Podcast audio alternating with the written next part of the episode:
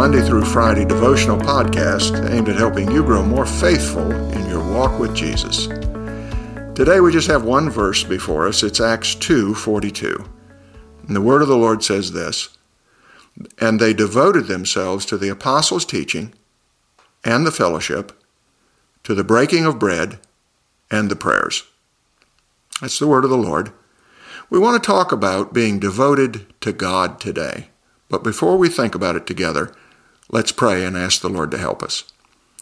Father, we always need your teaching. We always need your instruction. Will you help us again today? Will you glorify yourself today by making plain the meaning of your word? We'll thank you for it in Jesus' name. Amen.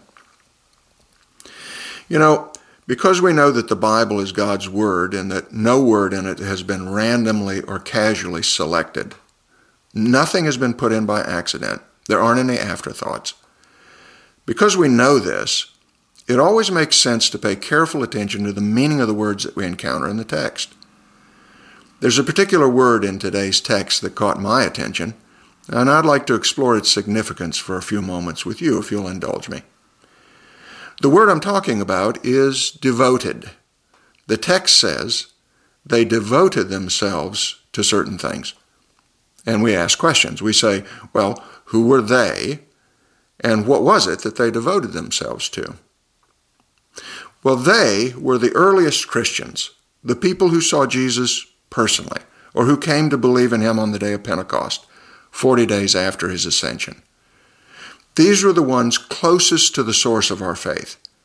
And like refreshing water from a clear mountain stream, those who drink closest to the source find the most cool and healthful refreshment.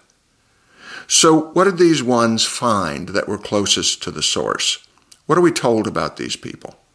What did they devote themselves to? This verse tells us that they devoted themselves to the apostles' doctrine or teaching and they devoted themselves to the fellowship, the church family. They devoted themselves, we're told, to the breaking of bread, which I understand to be shorthand for corporate worship. And we're also told that they devoted themselves to the prayers, corporate prayer meetings, gathering together to pray together as believers in Jesus Christ. These new believers were devoted to God, thrilled about what He had done for them in Jesus, and the consequence of that was that they found it perfectly reasonable to devote themselves to these practices, these things that strengthen them in their newfound faith. What does the text mean when it says they were devoted to the practices? Devotion, as it's used in Scripture, means a steadfast and single minded fidelity to a course of action. In other words, they relentlessly, apparently almost obsessively, listened to the apostles' teaching, got together for encouragement and fellowship, delighted to gather for worship, especially around the Lord's table, apparently, and they came together regularly for times of corporate prayer. This was a way of life that made sense to them in view of all that they'd received through putting their faith in Jesus.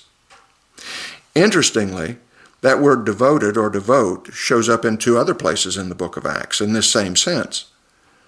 In Acts 1:14 we read, "All these with one accord were devoting themselves to prayer, together with the women and Mary the mother of Jesus and his brothers." And then again in Acts 6:4 we read that the apostles themselves said, "But we will devote ourselves to prayer and to the ministry of the word." Now, when we lay these three instances of devotion side by side, we notice a curious thing. Though there are various other points that they devoted themselves to, prayer is common to all three quotations. Devotion to prayer must have been singularly prized by these first followers of Jesus. Doctrine shows up in two of the three quotations, fellowship and worship in only one, but none of these things are of lesser importance. All of them together form the foundation of a believer's daily following of Jesus.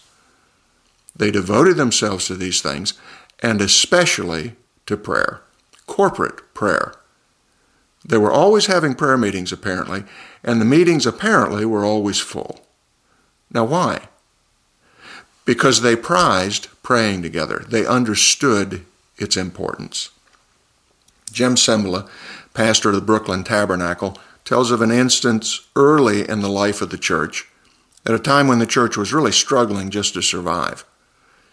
And on that Sunday morning, Cymbala shared with a very small group of believers his conviction that they should become a true house of prayer, a place devoted to gathering together for corporate intercession. A visiting pastor from another country happened to be in attendance that day. Pastor Cymbala invited him to come to the front and share a few words. And this is what he said.